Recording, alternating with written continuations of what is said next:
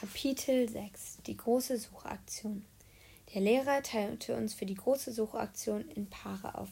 Ich bekam Pekka als Partner, obwohl ich lieber Hanna oder Tina genommen hätte. Mach bloß keinen Quatsch, sagte ich zu Pekka. Ich? sagte Pekka.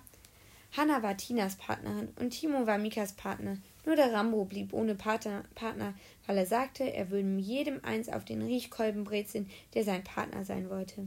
Ich fand es toll, auf wie viele Arten der Rambo sagen konnte, dass er einem was auf die Nase geben wollte.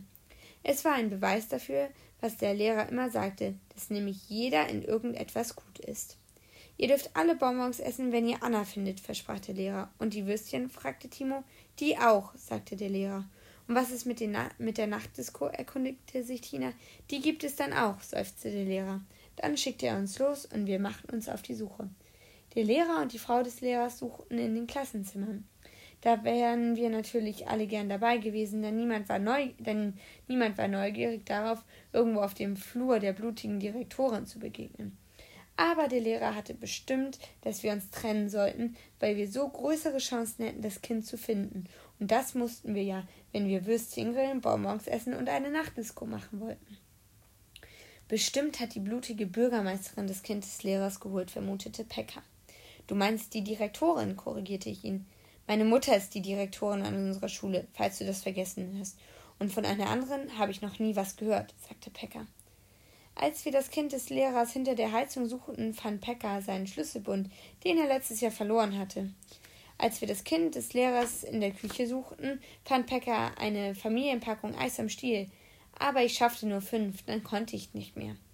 Als wir das, Ei, das Kind des Lehrers im Zimmer des Hausmeisters suchten, fanden wir einen Ball, ein Taschenmesser, einen Hockeyschläger und einen Akkuschrauber. Alles Sachen, die uns der Hausmeister in den vergangenen Wochen abgenommen hatte. Den Akkuschrauber hatte Pekka mit in die Schule gebracht, um zu beweisen, dass er den Lehrertisch in weniger als fünf Minuten auseinanderschrauben konnte.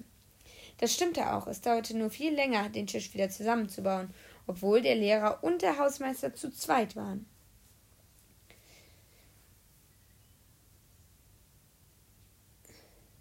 Als wir das Kind des Lehrers auch noch im Lehrerzimmer suchten, fanden wir dort alle anderen außer dem Lehrer. Komisch, dass es allen eingefallen war, dort zu suchen. In jedem Fall war das Lehrerzimmer rappelvoll. Timo und Mika fanden das Aufziegebiss, das die Englischlehrerin einmal Pekka abgenommen hatte. So sieht es viel modischer aus, sagte Timo, nachdem er die Zähne mit Filzstiften abwechselnd schwarz und gelb angemalt hatte. Hanna und Tina fanden eine Dose Glatzenwachs, die dem Sportlehrer gehörte. Der Rambo fand das Fotoalbum der Direktorin, in dem Nacktfotos von Pekka als Baby waren. Und als letztes fanden Pekka und ich die Aufsatzhefte, die der Lehrer uns im letzten Schuljahr nicht zurückgegeben hatte, weil sie angeblich wie vom Erdboden verschluckt waren. Solche Sachen fanden wir, aber das Kind des Lehrers fanden wir nicht. Es ist schrecklich, sagte die Frau des Lehrers, als wir uns alle wieder in der Turnhalle versammelt hatten. Du sagst es, sagte der Lehrer, nachdem wir ihm die 18er Aufsatzhefte überreicht hatten. Wir müssen Hilfe anfordern, sorgte sich die Frau des Lehrers. Wer weiß, ob es nicht schon zu spät ist, sagte der Lehrer, während er das oberste Heft durchblätterte. Ich rufe die Polizei an, beschloss die Frau des Lehrers und ging. Wir waren auf einer Hubschraubervorführung mit unserem Lehrer. Erst brummte er ganz laut und dann flog er mit dem Hinterteil voran in die Luft, las der Lehrer aus Mikas Aufsatzheft vor.